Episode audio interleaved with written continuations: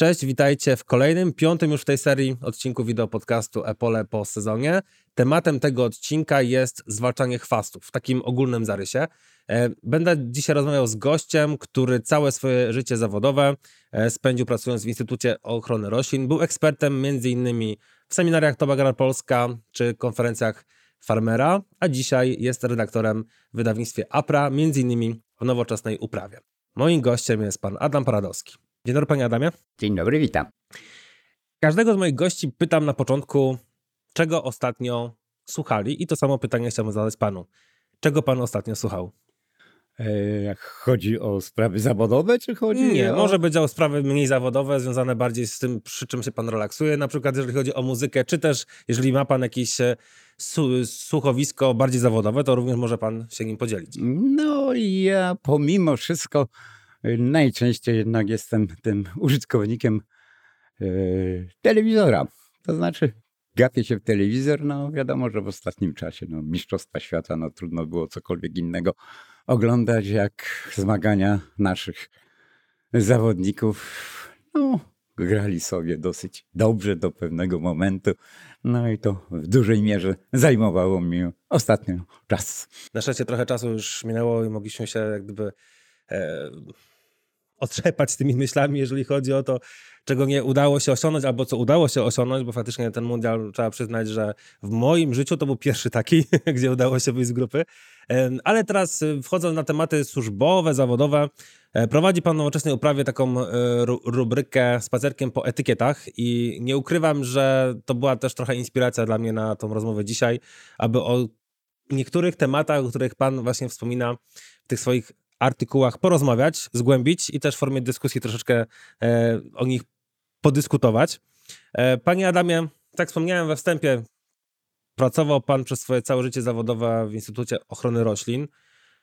Zaskoczył mnie Pan, że to aż 50 lat, ale to faktycznie szmat czasu i doświadczenia. Ja pamiętam, jak też miałem okazję współpracować z, z, z Instytutem, że przez wiele lat badaliście Państwo temat dawek dzielonych. Dlaczego to jest wbrew pozorom całkiem ciekawy sposób na to, żeby z chwastami sobie radzić?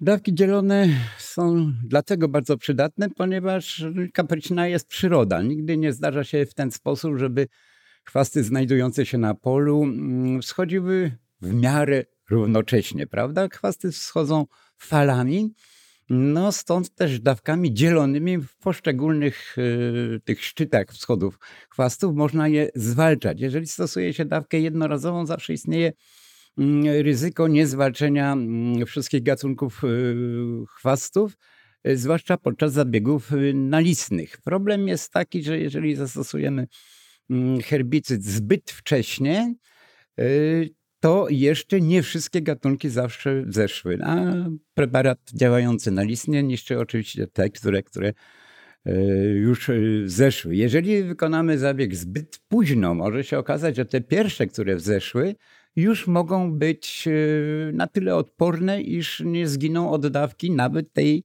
zalecanej. Stąd dawki dzielone pozwalają na niszczenie poszczególnych fal chwastów i, i to jest ich zaletą. Mhm.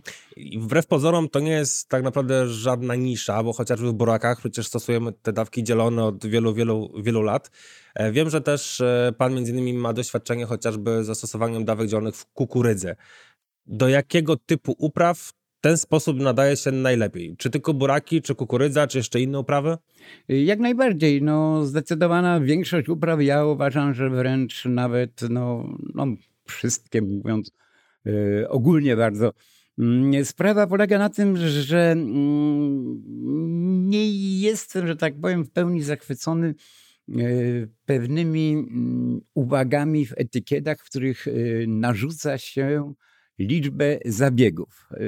W każdej etykiecie w tej chwili istnieje informacja, że dany preparat można zastosować podczas jednego, dwóch, trzech zabiegów, ale najbardziej i najliczniej występuje ta uwaga dotycząca jednego zabiegu. Ta informacja mm, blokuje właściwie możliwość y, prawnego zastosowania preparatu w dwóch dawkach. Rolnik, prawdę mówiąc, nie może wykonać dwóch zabiegów, skoro ma w etykiecie zapis, iż preparat ten w danym sezonie można stosować yy, jednorazowo. Uważam, że tu jest yy, błąd popełniony, iż powinna istnieć uwaga, jaką można zastosować maksymalną dawkę preparatu podczas sezonu, a nie w jakiej ilości zabiegów. Mhm. Tym bardziej, że faktycznie mamy taką sytuację, że jak gdyby rolnik może obniżyć sobie dawkę od tej dawki pełnej, prawda? Gdyby zgodnie z prawem i z zasadą, że jak gdyby robi to na własną odpowiedzialność, ale ten zapis jednokrotnego użycia no, nam blokuje możliwość. Tak, jak, jak najbardziej. No, tutaj jeszcze jest kwestia powiedzmy no, obniżonych dawek. Y, dosyć y, istotne też zagadnienie, ponieważ tutaj nie należy mylić stosowania obniżonych dawek z dawkami dzielonymi. Dawki dzielone to dawki pełne, tylko stosowane dwu bądź trzykrotnie. Obniżanie dawek to, to już zupełnie inny problem. Mhm. Ja w swoim życiu zawodowym dosyć często spotkałem się z takim e, zarzutem, że dawki dzielone ok, niby to jest fajne, niby to jest dobre, ale główną e, wadą jest to, że trzeba wjechać dwa razy na pole. Zawsze w tego typu sytuacjach odpowiadałem, że tam, gdzie mamy trudne chwasty do zwalczania, tam, gdzie mamy trudne pola, to mimo wszystko i tak to jest lepszy sposób na to, żeby chwasty zwalczać. E, czy pan widzi jako ekspert jeszcze jakieś inne ewentualne w cudzysłowie wady tego rozwiązania dawek dzielonych, czy raczej zdecydowanie więcej plusów i zalet? Więc z pewnością zawsze jest coś za coś, prawda? No jeżeli będziemy stosować dawki dzielone, rzeczywiście musimy dwukrotnie wjechać w pole, no na pewno jest to troszeczkę psucie kultury mm, gleby. Też są nieco większe koszty, no bo, bo, bo przecież musimy Y, dwukrotnie użyć y, ilość, y, określoną ilość paliwa, też jest strata czasu właściwie, no bo, bo, bo też ten czas się podwaja czy potraja, ale istotą zwalczania chwastów jest ich zwalczenie, a więc powinny być metody opracowane w ten sposób, żeby doprowadzić do optymalnej możliwości wyeliminowania chwastów, no bo to jest ta podstawa, żeby roślina Mm, uprawna została pozbawiona konkurencji i mogła swobodnie wzrastać. Pewno, że czasami te nakłady dodatkowe no nie są mile widziane, ale ogólnie zakładamy, że, że, że najważniejsza jest czystość pola, pole wolne od chwastów i do tego musimy dążyć. I jeszcze jeden argument, który mi teraz przyszedł do głowy, bezpieczeństwo dla tej rośliny uprawnej, prawda? Bo jednak stosując dwukrotny wjazd, ale niższą dawką, ta roślina uprawna jest chyba w stanie lepiej ten herbicyd zmetabolizować, jest on mniej e, ingerujący w rozwój tej rośliny. Oczywiście, tolerancja na niższe dawki no, jest zdecydowanie większa, to, to, to nie ulega wątpliwości, to na pewno jest też zaleta. Czy spotkał się Pan z zastosowaniem dawek zielonych na przykład w, w innych uprawach niż buraki, kukurydza, ziemniaki? E, no tutaj chyba najwięcej to jest możliwości i, i nawet zarejestrowanych wariantach w roślinach bobowatych w grochu chociażby.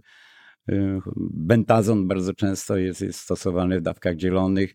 Y, także praktycznie rzecz biorąc, to właściwie dawek dzielonych nie obserwujemy, czy też nie stosujemy w zbożach. Ale to jest też takie troszeczkę mm, złudne, no bo jeżeli będziemy rozpatrywać zboża o zimę, to praktycznie te dawki dzielone istnieją, bo my wykonujemy pewną liczbę zabiegów jesienią, no i wykonujemy zabiegi wiosną, a więc nie mówimy tutaj, że stosuje się dawki dzielone, ale w pewnym sensie ten mechanizm stosowania dawek dzielonych także istnieje i w zbożach. Mhm. Często też na to właśnie mówimy sekwencja zabiegów, prawda? Sekwencja jesienna, sekwencja wiosenna, tak. kwestia terminologii.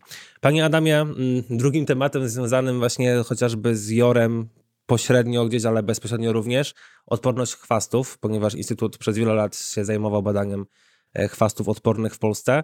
E, według Pana wiedzy, bo mówi się głośno o miotle, o wyczyńcu, o chabrze, o maku. Czy spotkał Pan się jeszcze z innymi gatunkami, co do których możemy powiedzieć, że to ryzyko odporności na herbicydy istnieje? Tak, to znaczy ja tylko bym chciał tutaj zwrócić uwagę na jedną rzecz, że mm, to nie dotyczy właściwie chwastów odpornych, tylko chwastów, które się uodparniają. To są dwie różne rzeczy, bo powiedzmy, jeżeli jakaś substancja czynna nie zwalcza jakiegoś gatunku chwastu, no to ten chwast jest odporny na tą substancję czynną. Zagadnienie uodparniania się polega na tym, że przez pewien czas stosowania określonej substancji czynnej gatunek taki yy, ginął, No a po pewnym czasie stosowania tej samej substancji czynnej, czy też y, herbicydów, które mają podobny mechanizm działania, mm, dany gatunek nie ginie. I to jest właśnie ta kwestia uodpornienia. Yy, kwestia uodpornienia dotyczy, no nie chciałbym mówić, wszystkich gatunków chwastów, ale w każdym razie zdecydowanej większości. My mówimy o tych gatunkach, które no, najczęściej występują, są najbardziej konkurencyjne, no bo z tymi mamy najwięcej kłopotów, ale yy, każdy gatunek chwastu jak każda roślina, dąży do tego, żeby zakwitnąć i, i wydać nasiona. No i jeżeli jest w pewien sposób traktowana chemicznie, no tym bardziej dąży do, do tego swojego całego cyklu populacyjnego. No a obserwujemy to na tych naj, najbardziej konkurencyjnych, ale większość gatunków yy, na pewno ma tendencję do odparniania się i tutaj raczej by należało spojrzeć z drugiej strony ze strony substancji czynnych, że niektóre z nich y, bardziej prowadzą do tego procesu odparniania się, a inne mniej. Najstarsze właściwie herbicydy, czyli regulatory wzrostu, czy syntetyczne auksyny, czyli 2,4-D, MCPA, dicamba, mekoprop, to substancje czynne najdłużej stosowane w ochronie roślin. A zarazem substancje czynne, które w najmniejszy sposób wywołują zjawisko uodparniania się. Polega to na tym, że są to związki poniekąd pokrewne ze związkami chemicznymi, które znajdują się w roślinach. Są to regulatory wzrostu i mm, rośliny mm, w pewnym sensie są oszukiwane. To znaczy, rośliny nie odbierają stosowania herbicydów z tej grupy jako środków toksycznych. Stąd też nie wywołują u siebie mechanizmu obronnego. No i dlatego nie uodparniają się, a giną. Mhm. E, często też można powiedzieć, że brak skuteczności z jednej strony to może być problem uodporniania się chwastu, ale też mimo wszystko w naszych warunkach klimatycznych często to jest niedo, jak gdyby niedokładnie dobrany termin zabiegu pod kątem pogodowym na przykład e, do skutecznego działania danej substancji czynnej. E, czy to zdaniem Pana może, może być mm, takim powodem, dla którego powinniśmy bardzo ostrożnie podchodzić do tematu to jest już odporność, to już, to już jest uodpornienie, no bo gro tych przypadków, które mamy, to mogą być po prostu złe warunki pogodowe. E, oczywiście, no tutaj najbardziej zorientowany powinien być sam rolnik, ale w każdym razie no, osoba wykonująca czy odpowiedzialna za wykonywanie zabiegów, to on wie, czy wykonał zabieg no, w optymalnych warunkach. E, no, mamy kilka takich podstawowych e, informacji w etykiecie, chociażby faza chwastu, mm, w której jest on najbardziej mm, wrażliwy, czy też temperatura, w której najskuteczniej działa mm, dana substancja czynna. No wiadomo, że jest to proces fizjologiczny, przenikanie substancji czynnej do organów wrażliwych. No i na ogół do, tej, mm, do tego procesu potrzebna jest odpowiednia temperatura, która powinna być zamieszczona mm, w etykiecie, ale co też warto zwrócić uwagę na to, że istnieje cały szereg e, herbicydów czy substancji czynnych, które działają również dobrze i w niskich temperaturach, i tutaj rolnicy powinni tą sytuację wykorzystywać. Dotyczy to głównie oczywiście upraw ozimych, to znaczy późnych zabiegów jesiennych, ewentualnie w tychże osieminach mm, wczesnych zabiegów wiosennych. W zbożach jarych, czy w ogóle w uprawach jarych, no, niektóre są też bardzo wcześnie siane, powiedzmy takie jak, jak groch na przykład, no, gdzie też na tą y, temperaturę należy zwracać uwagę. Także y, wszystkie okoliczności no, są istotne związane z pogodą. I to nie tylko temperaturę podczas zabiegu, ale chyba jeszcze bardziej nawet przez te trzy kolejne doby, czy tam 4-5 po zabiegu, prawda? Bo to często może być ten przyczynek do tego, że ta tak, skuteczność jak, spada. jak najbardziej. No, znaczy mówi się o tym, że, że powiedzmy, jeżeli preparat ma działać, y, czy dobrze działa w temperaturze 80 stopni, to powinien być wykonany podczas temperatury, takiej temperatury, i ta temperatura powinna się utrzymywać co najmniej przez kilka godzin dziennie przez okres, no mówi się około tygodnia czasu. I to wtedy są spełnione warunki, jeśli chodzi o działanie danej substancji czynnej w określonej temperaturze. Mhm. E, może pan się teraz, panie Adamie, uśmiechnąć, ale co byśmy mogli e, polecić naszym słuchaczom, jeżeli chodzi o to, w jaki sposób walczcie z uodpornieniami? Co macie robić takiego, żeby tej odporności nie było? No więc przede wszystkim podstawowym założeniem mm, to jest informacja dotycząca mechanizmów działania substancji mm, czynnych. Istnieją opracowane tabele, jakie substancje czynne i jakie reprezentują mm, mechanizmy działania. I co więcej, nawet na nowych etykietach to jest też w etykiecie wpisane. Yy, tak, jest to na nowych etykietach, i, czyli na starych, i na nowszych, ale tutaj też należałoby zwrócić uwagę, że na, tym, na ten temat trzeba koniecznie pisać. W tej chwili jest, mm, e, zmieniane są kody oznaczenia substancji czynnych. One dotyczyły, do tej pory były według tak zwanego HRAK, E, czyli grupy ludzi zajmujących, organizacji zajmującej się uodparnianiem chwastów. Poszczególne mechanizmy działania, poszczególne substancje czynne miały swoje oznaczenia mm, literowo-liczbowe. Natomiast jest taka bliźniacza organizacja amerykańsko-kanadyjska, której stosuje się te oznaczenia tylko i wyłącznie liczbowe. W tej chwili następuje sytuacja taka, w której mm, ujednolica się te kody na tylko cyfrowe. To ze względu na to, że, że liter w alfabecie łacińskim jest bodajże 26, a więc nie daj Boże, jak się znajdzie 27 substancja czynna, to nie będzie jej, jak można było określić. Do tego bardzo różne na świecie są alfabety. Jeśli chodzi o, o liczby, cyfry, no to to jest rzeczywiście uproszczony system. Stąd też przechodzimy w tej chwili na określenia mechanizmów działania tylko i wyłącznie cyfrowo. Należy przyznać, że jest troszeczkę w tej chwili bałaganu, ponieważ bardzo różnie w tych etykietach. Niektórzy są zatwardziali i w ogóle nigdy nie wpisywali do tej pory, nie wpisują w etykietach tych kodów. Niektórzy bazują na, na starych kodach, czyli tych rakowskich, E, niektórzy wpisują nowe kody, niektórzy no chyba łączą ci, też. Łączą, tak jest, że, że piszą powiedzmy według kodu takiego a takiego, dawnego takiego a takiego. No podobno ma być to uregulowane do końca tego roku. No, zobaczymy w tej etykiety, jak to będzie się mm, przedstawiało. Na pewno, na pewno trochę zamieszania w związku z tym jest, ale faktycznie myślę, że w internecie, jeżeli ktoś szuka, to dosyć dosyć łatwo znajdzie te informacje, jaki mechanizm działania pod jakim kodem jest i tym starym, jeżeli I ktoś tym, nowym, operuje, i tym, i tym nowym. nowym. dokładnie. Także z tym, że no, pytanie dotyczyło, jak, jak bronić się przed tym uodparnianiem, no to jest y, znaczy jeden z tych elementów znać mechanizmy działania, i jeżeli stosujemy na danym polu mm, różne zabiegi, no wszystko jedno, czy w tej samej roślinie uprawnej, czy, czy, czy to jest następstwo, no powinniśmy zwracać uwagę, żeby po sobie nie stosować preparatów, e, które mają te same mechanizmy działania. E, takim dodatkową możliwością zapobiegania jest stosowanie mieszanin, no bo czasami jesteśmy uzależnieni od substancji czynnej, która zwalcza akurat te, a nie inne gatunki chwastów i musimy ją zastosować, ale wtedy powinniśmy stosować mm, mieszaniny herbicydowe, czy to fabryczne, czy to zbiornikowe, czy to znaczy zalecane zbiornikowe, czy nawet czasami tworzone według różnej własnej receptury, ale mieszaniny, które reprezentują różne mechanizmy działania.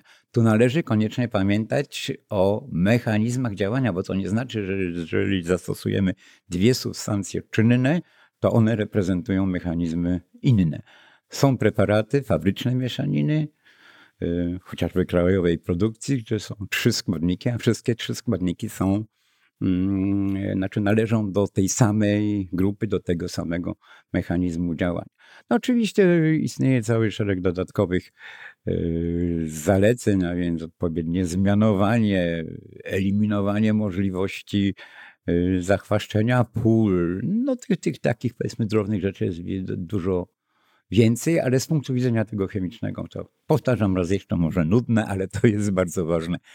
Różne mechanizmy działania. I największy problem jest chyba jednak przy zwalczaniu chwastów jednoliściennych, prawda? Czy to będzie miotła zbożowa, czy to będzie wyczyniec, Bo w takiej miotle na przykład, no to tych mechanizmów działania mamy wiosną tylko dwa. No okej, okay, można powiedzieć, że może trzy, bo można chlorotoluron jeszcze dorzucić jako ten trzeci, ale on jest rzadziej stosowany ze względu na skuteczność. I co więcej, te dwa, one mają też dosyć wysoki współczynnik uodpornienia, jeżeli chodzi o, o działanie, a jesienią mamy no 6, chyba 6, gdybyśmy mieli tak policzyć po mechanizmach, więc ta jesień nam daje możliwości przy miotle, żeby może tą, ten faz lepiej jak gdyby zwalczać, ale cały czas ten problem jest dosyć duży, bo wiemy, że to jest chyba najgroźniejszy faz, z którym w Polsce walczymy.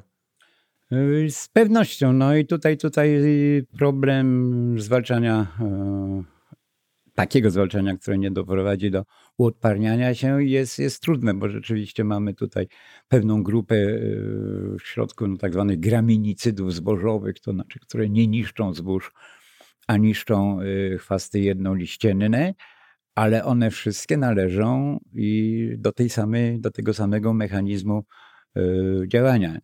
Yy, mamy całą grupę tak zwanych graminicydów, które możemy tylko i wyłącznie stosować w uprawach dwuliściennych, ale mechanizm działania graminicydów i tych graminicydów zbożowych jest taki sama, więc tutaj rzeczywiście ta sytuacja się yy, zmienia.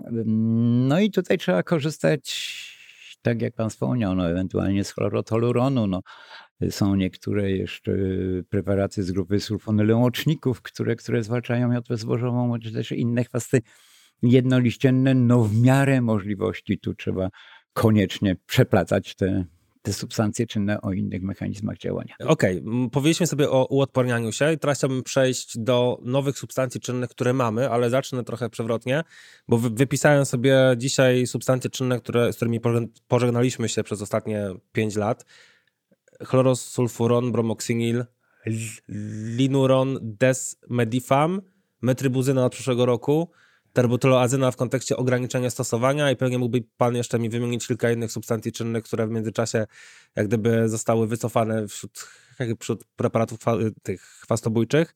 Mm, mamy coraz mniej możliwości, prawda? Ale mamy też nowe substancje, które niestety nie wchodzą tak szybko, jak zostają wycofane te stare. Yy, tak, yy, no niestety, jeśli chodzi o zaopatrzenie rolnika w nowe substancje czynne, to sytuacja jest dosyć kiepska. Yy, jeżeli już się coś pojawia, to pojawia się też w ramach tych samych mechanizmów działania. Nie ma nowych grup mechanizmów działania. Co prawda, jak literatura podaje, no, prace są prowadzone, no ale proces się prowadzi, dziennego. ale światła dziennego na, na razie nie widać. Yy, wymienione przez Pana powiedzmy tam te, te pięć czy sześć substancji czynnych, no to jest yy, właściwie nic, ale za wycofaniem tych substancji czynnych stoi wycofanie kilkuset, nie przesadzam, kilkuset preparatów, prawda? Jeżeli wycofamy taki desmedifan, no to buraki straciły około 50 preparatów, ponieważ trzeba o tym pamiętać, że równocześnie wymienione substancje y, przez Pana, te substancje czynne, które są wycofane, one są bardzo często komponentami mieszanin fabrycznych. I jeżeli nawet taka ten komponent y, jest dopuszczony na rynku. No jeżeli jest składnikiem mieszaniny, fabrycznej, której jeden składnik jest wycofany, no to preparat musi być całkowicie wycofany, a więc y, wycofujemy jedną substancję czynną, a rzeczywiście tracimy czasami kilkadziesiąt herbicydów. Mhm. Tym samym też myślę, że mm, istotnym jest też to, żeby z tych nowych substancji czynnych korzystać, bo one nie dość, że mogą trochę tą lukę zapełnić, to jeszcze mogą być również remedium na problemy, których, e, z którymi mieliśmy do tej pory problem. Chociażby przykład bodziszka drobnego, chwastu bardzo trudnego.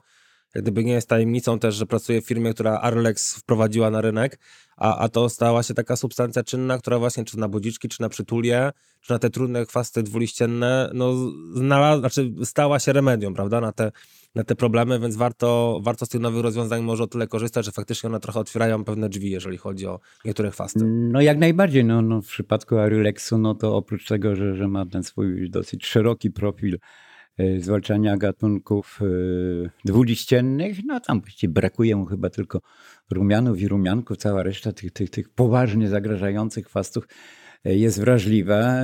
Tu trzeba wymienić, że oprócz tej wrażliwości to Arylex zwalcza chociażby w przypadku przytuli czepnej, no bardzo rozwinięte, zaawansowane w fazie chwasty już, to znaczy tam bodajże, nie wiem, około się mówi 80-90 mhm. Yy, centymetrów wysokości, chociaż nie jestem zwolennikiem podawania informacji na, na zasadzie centymetrów, bo to bardzo różnie bywa, ale fakt faktem, no powiedzmy, wiadomo, że Rylex bardzo mm, dobrze zwalcza silnie rozwinięte i zaawansowane w różnych fazach rozwojowych egzemplarze przytuli czepnej. Tu też trzeba powiedzieć, że yy, jest to też preparat, substancja czynna, która spełnia inną bardzo ważną rolę. To jest preparat, który można stosować e, w stosunkowo niskich temperaturach, prawda? Ponieważ wiadomo, że, że, że jest to tak zwany regulator wzrostu i powiedzmy, no, no ogólnie rzecz biorąc należy do tej samej grupy co 2,4-D czy MCPA, ale 2,4-D i MCPA, żeby uzyskać dobry efekt chwastobójczy, musi być stosowane w temperaturze 8-10 12 wcale nie zaszkodzi. No, kiedy Arilex y, stosowany, y, znaczy sam jest zalecany bodajże, jeżeli dobrze pamiętam, już w temperaturze 2 stopni, a y, wiele na rynku znajduje się i w zbożach, i w rzepaku, których jest komponentem i powoduje to, że może nie dwa stopnie, ale te jego dwa stopnie wpływają na inną substancję, że te preparaty można stosować yy, ogólnie w stosunkowo niskich temperaturach. 4-5 stopni to są już bardzo, bardzo sympatyczne temperatury, których Rolex bardzo dobrze z tymi komponentami się yy, zgadza, więc yy, i jako nowość jest, jest, jest efektywny jako jakiś środek bezpośrednio chwastobójczy o szerokim zakresie zwalczania różnych gatunków, i także przystosowany do no, niezbyt y, przyjaznych warunków dla większości y, substancji czynnych, które, które wymagają jednak zdecydowanie wyższych temperatur. Sam znam taki przykład y, otwaszczania rzepaków wiosną, nawet nie otwaszczania, korekty zachwaszczenia, bodajże w kontekście budziszków właśnie i maków i przy takiej bardzo wrednej, paskudnej pogodzie, trochę jak dzisiaj, tak, gdzie gdzie było tam w okolicach 2-3 stopni, aplikacja i po aplikacji 2-3 tygodnie było widać już właśnie e, zwinięcia się tych, e, tych chwastów, więc e, to robi wrażenie, tym bardziej jeżeli trzeba wykonać zabieg no, w takich trudnych warunkach, które nie są standardowe. No tu istotny jest właśnie też i, i, i mak, to znaczy wrażliwość maku na, na, na tego. Na dobrą sprawę, że w faku nie mamy preparatów, które by zwalczały mak podczas wiosny. A mak botanicznie jest taki, taki kapryśny, że, że potrafi schodzić i, i, podczas jesieni i wiosną nie, nie wiadomo dlaczego część populacji schodzi tak, a część tak, ale yy, jeżeli schodzi wiosną, naprawdę jest to bardzo kłopotliwe, a, a między innymi właśnie aryleksem można wyeliminować ten gatunek. Panie Adamie, przechodząc tak już też e, płynnie do między nowościami, a w ogóle rejestracją, jak rejestruje się środki ochrony roślin w Polsce? Jak ten proces wygląda? Przyznam się, że mm, no, o obecnych procedurach rejestracyjnych wiem stosunkowo mało. Pamiętam stare procedury rejestracyjne. Sam byłem przez ładnych kilka lat członkiem komisji rejestracji mm, herbicydów. Były to komisje, które były rozdzielone i osobno rejestrowały, znaczy były osobne komisje, które rejestrowały herbicydy, fungicydy, insektycydy. Obecnie proces, procesem, procedurami rejestracyjnymi zajmuje się tylko i wyłącznie jedna komisja. Nie znam dokładnie jej składu, e, ale wiem, że nie ma tam większej liczby specjalistów od pewnych grup chemicznych, a więc mówiąc króciutko, no, tych podstawowych herbicydów, insektycydów e, czy fungicydów Y, stąd też wydaje mi się, że niestety, ale część etykiet jest, no przykro mówić, ale nie w pełni dobrze dopracowana. Ja nie mówię, że w etykietach są jakieś błędy, y, ale nie ma tych smaczków, nie ma tych, tych, tych informacji właśnie dodatkowych, takich, y, które są bardzo przydatne rolnikowi no po prostu no, tego, podczas tego bezpośredniego użycia. No, wydaje mi się, że, że, że komisja, w której kiedyś ja byłem, znaczy nie dlatego, że ja w tej komisji byłem, E, ale komisja na przykład do spraw rejestracji herbicydów, gdzie siedziało 12 osób i cała dwunastka była związana e, z herbicydami, e, z botaniką, osobami zajmującymi się bezpośrednio chwastami działaniem. Jeżeli te 12 osób wyżyło się na tej etykiecie, to mm, proszę mi wierzyć, że ta, e, tak, to ta etykieta rzeczywiście wychodziła spod tej prasy, mm, no wydaje mi się bardzo dopracowana. Obecnie mm, trudno mi jest krytykować, ani, ani nie byłem członkiem tej komisji, ani nic nie wiem, ale obecnie śledząc po prostu treść etykiet, czasami mam taki niedosyt, że tam można by śmiało wiele usunąć a w to miejsce pisać innych wiele ciekawych rzeczy. Ale zaczął pan sobie od końca, bo już od e, tego procesu, który, mm, z którego powstaje etykieta, czyli, tak. czyli jak gdyby mm, potwierdzenia, że wszystko to, co zostało jak gdyby w sprawozdaniu zawarte e, jest, jest prawdziwe, ale jak wygląda sam proces tworzenia tej etykiety w kontekście, no te informacje, które tam są zapisane, Musiało się jakoś znaleźć. Czyli tak jest, oczywiście, oczywiście. No to tutaj chyba niedużo się zmieniło. Tutaj wymagany jest y, odpowiedni proces badawczy. O ile dobrze pamiętam, to, to, to w każdym razie za moich czasów były to trzy lata badań ścisłych, w których, w których dana substancja czynna była stosowana i oceniana. Jeżeli w dwóch pierwszych latach bardzo dobrze wypadała, czasami można było zakończyć ten proces badaniami mm, łanowymi. No i tutaj powiedzmy sobie należy no, na podstawie tychże badań ustalić wysokość dawek, yy, fazę rozwojową rośliny uprawnej, fazy rozwojowe, te najbardziej wrażliwe chwastów, no i to właśnie umiejętnie mm, zapisać w etykiecie.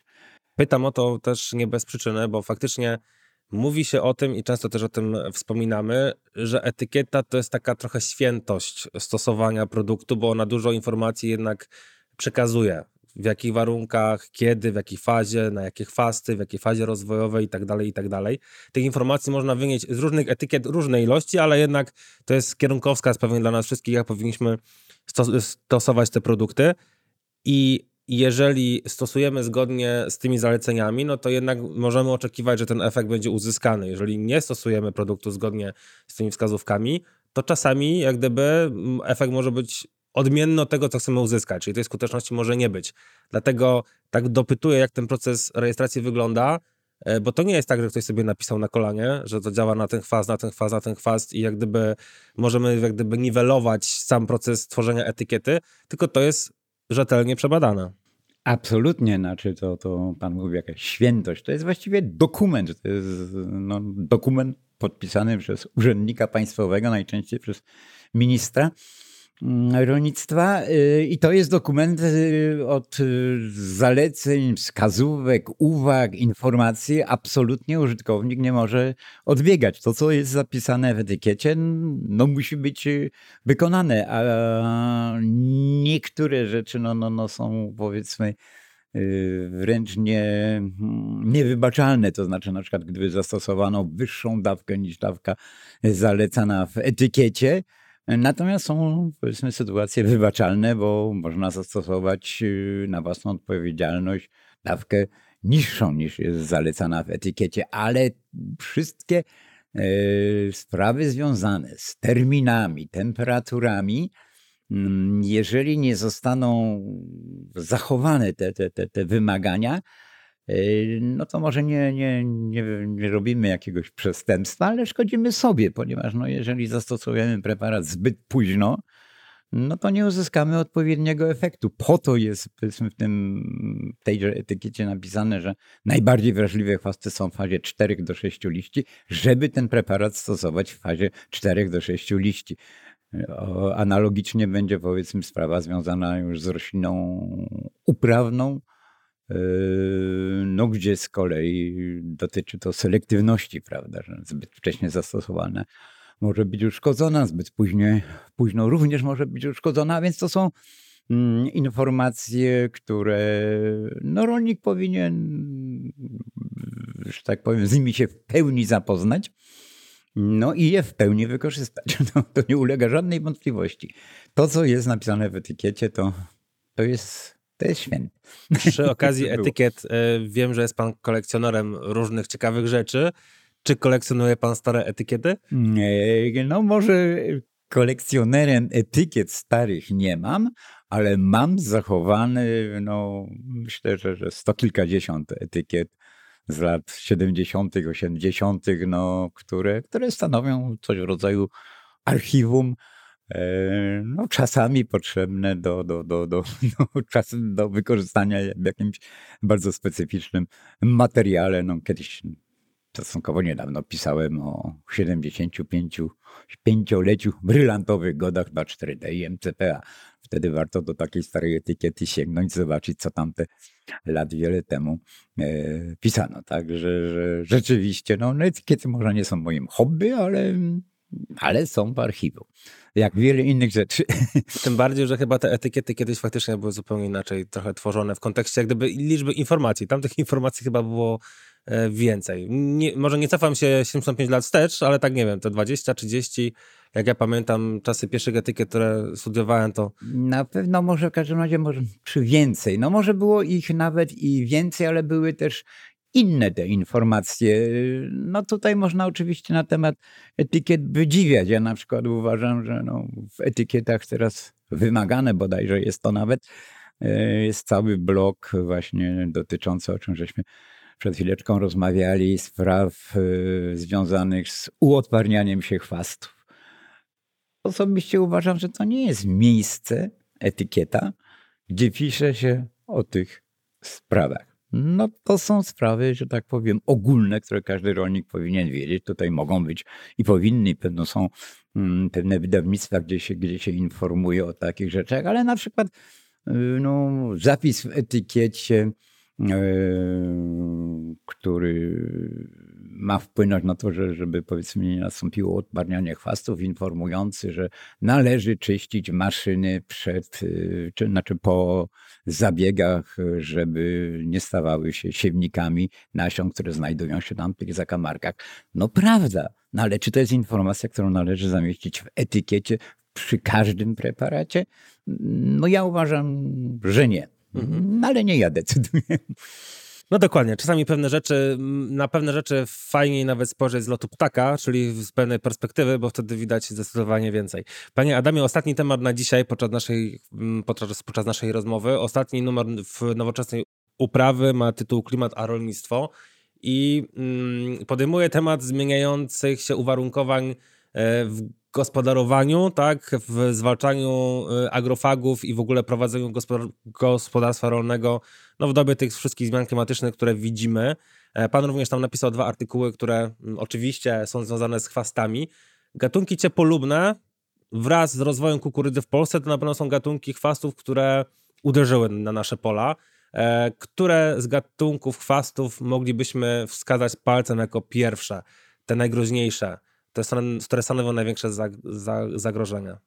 No więc niewątpliwie, jeśli chodzi o, o kukurydzy mówimy, tak? Ogólnie. Ogólnie. Możemy od kukurydzy Można zacząć, tak, ale ogólnie. E, no, ale w każdym razie tak czy inaczej. Na pewno jednym z najbardziej groźniejszych, najgroźniejszych ciepłolubnych gatunków jest jednoliścienna chwastnica jednostronna. E, no ma swoich, że tak powiem, e, w grupie towarzyszy. Są to włośnice, które są powiedzmy w miarę popularne, są to paluszniki, które są mniej popularne, ale które coraz częściej pojawiają się. Jest to grupa, no mówię, wszystko chwastów jednoliściennych. Y, no co do chwastnicy, no to, to wszyscy dokładnie wiemy, że, że, występuje masowo, jest bardzo konkurencyjna, ale też no, wśród chwastów ciepłolubnych jest cały szereg y, preparat, chwastów ciepłolubnych, cały szereg gatunków dwuliściennych, no tutaj przede wszystkim należy wymienić te takie silno rosnące, czyli to będzie szarłat szorstki, w ogóle szarłaty, ale szarłat szorstki jest u nas z pewnością mm, e, dominującym. Psianka czarna to też jest gatunek e, ciepłolubny. No i komosa, prawda? Bo no i komosa, taki... która jest dosyć, no powiedzmy sobie, kosmopolityczna, ona, ona wszystkie warunki dobrze znosi, ale w ciepłych się świetnie czuje. Stąd też jest bardzo konkurencyjna, jeżeli, jeżeli trafi na, na dobre warunki. No i te nowo pojawiające się typu, powiedzmy, zaślas w tej chwili popularny abutilion, jak go z łacińska nazywają, no to są chwasty przywysze i, i, i tu jest bardzo duże też niebezpieczeństwo, ponieważ no wraz ze zmianą naszego klimatu, gdzie robi się coraz cieplej, mm, to, mm, no, te gatunki mają szansę tutaj u nas się zaaklimatyzować i uzupełnić no, ten, naszą pulę tych ciepłolubnych. To jeszcze daturę można by wymienić jako taką ciepłolubną. Y, także to, to zagrożenie jest. Y, no i jest jeszcze jedna rzecz, którą by można przy, przy chwastach ciepłolubnych Mm, e, powiedzieć, to y, sprawa związana, że rzeczywiście dzielimy chwasty, czy wyodrębniamy chwasty tak zwane ciepłolubne. Jeżeli u nas się troszeczkę podniesie ten, ten, ten klimat i, i będzie cieplej, y, to może już nie będziemy tak za silnie zaznaczać, że mamy chwasty ciepłolubne. Wszystkie chwasty być może wtedy będą się pojawiały w jednym terminie, prawda? Ponieważ jeżeli zrobi się wcześniej, szybciej, E, skali roku, pół roku cieplej, gleba się szybciej i mocniej nagrzeje, to te tak zwane do tej pory ciepłolubne będą również wschodziły. Być może w przyszłości te zmiany klimatyczne akurat w ochronie roślin okażą się korzystne, ponieważ będziemy mogli te chwasty zwalczyć przy pomocy jednego zabiegu. Nie będziemy musieli powiedzmy zwalczać chwastów tych naszych klasycznych, które, które dobrze się czują e, w niższych temperaturach, a później poprawiać e, plantacji, znaczy zakwaszczenia na różnych plantacjach drugim zabiegiem przeznaczonym tylko na ciepłolubne. Być może załapiemy się na, na jeden zabieg i, i zwalczymy wszystkie gatunki Y, podczas wykonania jednego zabiegu. Panie Adamie, ja wiem, żebyśmy mogli o herbologii roz, rozmawiać długo, bo znamy się kilkanaście lat i ja sam doskonale pamiętam, jak wiele razy fajnie pan opowiadał właśnie o tematach związanych z tym, jak zwalczać chwast, kiedy to robić, różnych aspektach, które są bardzo istotne e, w tym kontekście. No ale niestety czas nam się skończył na dzisiaj. E, jeżeli macie jakieś pytania do pana Adama w związku ze zwalczaniem chwastów i nie tylko, w ogóle z zagadnieniami, zagadnieniami her, herbologicznymi, no to piszcie w komentarzach pod tym filmem. Ja panie Adamie bardzo dziękuję za to dzisiejsze spotkanie. Dziękuję bardzo, również bardzo dziękuję za zaproszenie. A was zapraszam do obejrzenia kolejnych wideo podcastów. E, zbliżamy się do końca roku przygotowałem dla Was kolejnych ciekawych rozmówców na ciekawe i interesujące Was tematy. Dzięki, że byliście. Piszcie koniecznie komentarze pod tym filmem pytania do Pana Adama oraz chociażby propozycje co do gości następnych odcinków. Do zobaczenia. Cześć.